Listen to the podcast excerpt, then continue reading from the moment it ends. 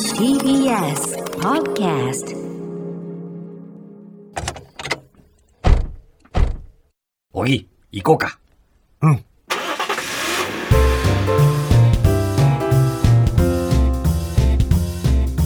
トヨタプレゼンツおぎやはぎの車びいき車を愛するおぎやはぎの2人が毎週車とドライブの素晴らしさについてゆるく時に熱く語り合う番組です今日のテーマは車のミステリー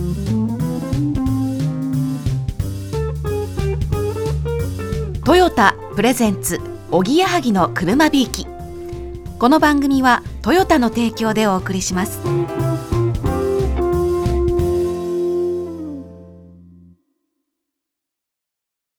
トヨタプレゼンツ。おぎやはぎの車ビーキ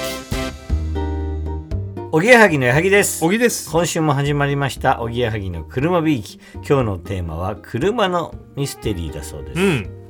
ミステリーねまあよくあのーあるあるだとさ、うんよく車を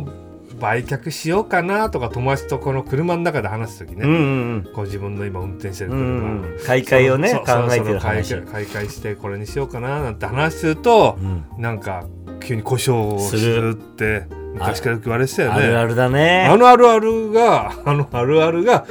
すごいよねあるあるすぎてまた多いね。あのあるある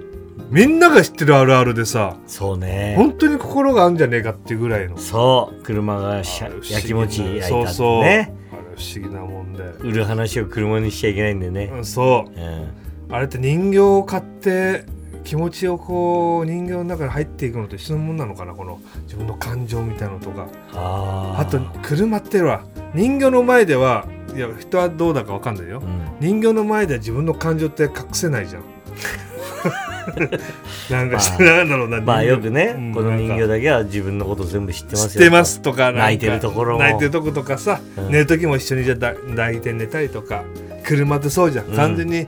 自分の全てを車で多分知ってんのよ、確かにそうそうかもしれうない、んうん何でも知ってんだよあれってね車っわてかるうん、だからそういうのも人形みたいな感じで何何かこう乗り移っちゃってるものもあるんだろうね自分の中に魂吹き込まれてるそうそうそうそう車にそういうのあるよあはっきり言って奥さんとかよりも車のがあ小木の本当の表情知ってる知ってると思うそうか、うんそれは本当に車のミステリーだな本当ミステリーだと思うあれはうん、 UFO も見るしな車乗ってると車乗ってると UFO 俺 は見るんだよそんなあんのそんなことそうだよ車乗ってると UFO 見る、ええうん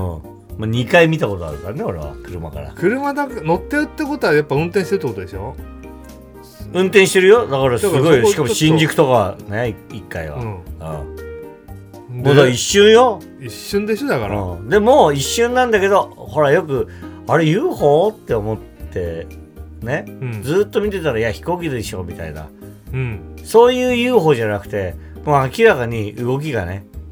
もへうえピュンピュンピュンあのなんていうんだろう、えー稲妻稲上稲下妻ののあるでしょジグザあーグジグザグあの雷のね雷みたいなやつがビルとビルの間ぐらいスーパーマンとかスパイダーマンみたいなのがさよくビルの間駆け抜けるみたいなのあるでしょうんあるあるあるああいう感じで、ほんと UFO みたいな形したやつうわが、もうピそュんンなピュンピュンピュンって言完っ全にその動きだからもう他にた。ないない。言えないんだないの。もうないんだねそそのう他の動きではそんなそものはないの。もう UFO だ UFO なの。助手席にだってあの俺の中学の同級生小中の同級う生ん啓太、いるでしょケータ啓太が乗っててもう二人であああれはもう間違いなく UFO だったっそてんな冷静に言えるもんなの そうよだって俺はい運転しててチラッと「おうっ」ってでも1秒2秒でももう「ああ」ってはいいうはいはいはいで啓太はその後見て「えどうしたどうした?」って聞いてても「あもうあのビルのとこからババってって上行ってその先もなんかジグザグでなるほど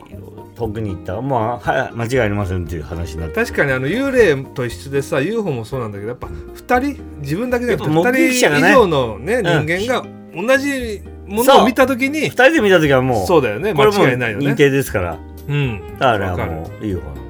だって UFO ってあのえーとある程度からこうバーってこうレーザー下にねレーザー下に光る下に引いて引くじゃんバーってうんうんうんであの時って、うんなぜか車ごと持ってっちゃうよ ねあの持ってまっちゃうあ、あるあるだけどこれ持っもてっちゃう人を持っていくというよりも、うん車ごとさーっでてなんか持ってっちゃうようなあこれすごいるあるはよくあれすごいすよねごいあるあるだなと思って吸引力吸引力そうなのうんうんあれ大体帰ってくるとみんな何もされてないみたいな記憶がないんだよねもうね記憶がない覚えてないかそうら、なんだよあれすごいでも体に埋め込まれてんだよな、だよね何かしらをあれ不思議な話だよなあうあんでもそうらしいからね実際俺はもう見てるしままあ今思えば、うんなんかこう人がちょっと UFO の方になんか浮いてったようにも見 え見えたんだそよういうこと今思えばって なんかこうそういうと今思えば理論うんななんかちょっとこうその時人間らしいい人がちょっとこう UFO の方に吸い込まれてえーってたような気もするよ、人がってこと人がスーってそう遠くの方でねああいうのって何してんだろうね実験だけなのかな本当によく言われてるうん解剖してるってことあれってまあね傷口とかどうすんだろうねもう返してくれるじゃん UFO ってうん返してくれる返してくれるじゃん、うんで記憶も消してくれるじゃんそうね何をもうほんとチップだけなのかなチップ埋め込んでるって話だよねえまあ、うんこれだ車乗ってる時に UFO には気をつけてくださいね、はい皆さんね、うんトヨタプレゼンツおぎやはぎの車ビーきいやー車って本当にいいもんですね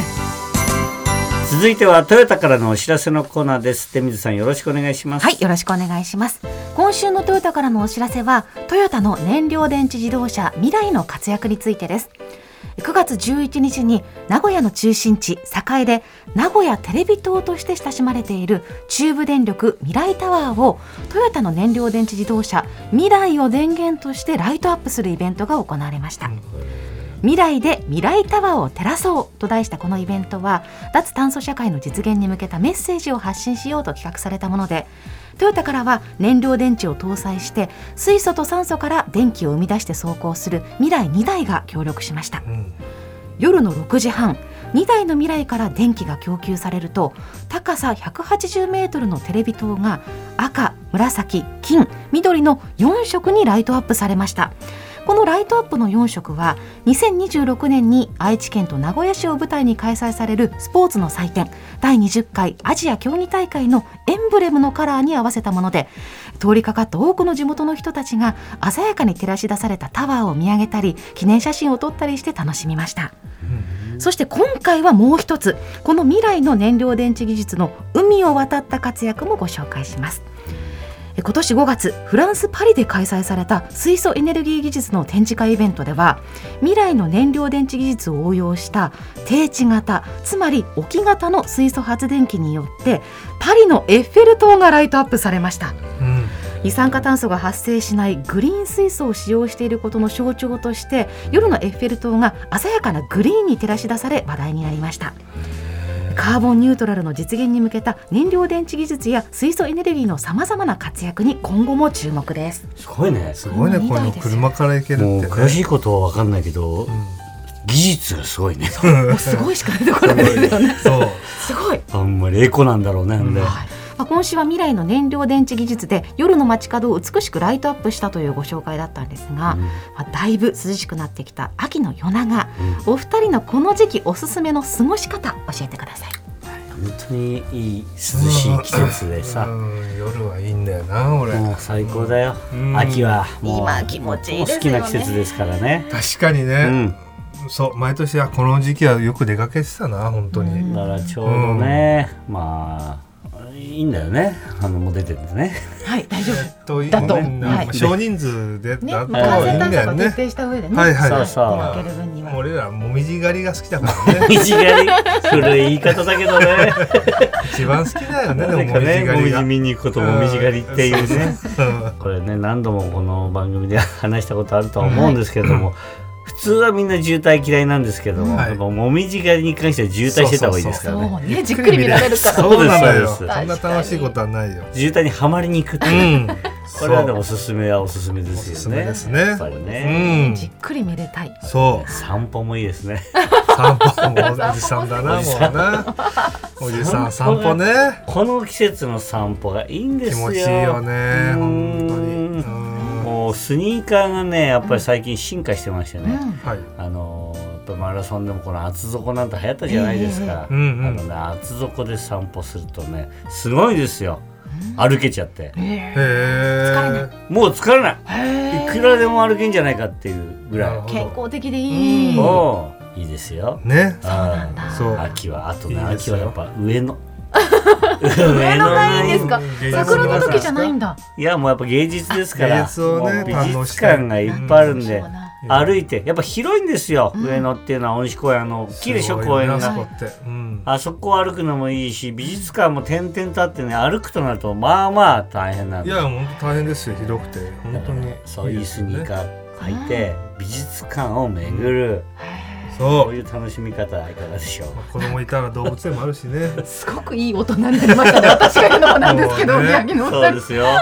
いい大人に成長してるんですよ、おぎやはぎは。はい。じゃあ、デミさん、来週もよろしはくい、およ願ろいししくお願まいす。します。トヨタプレゼンツ。おぎやはぎの車ビーキ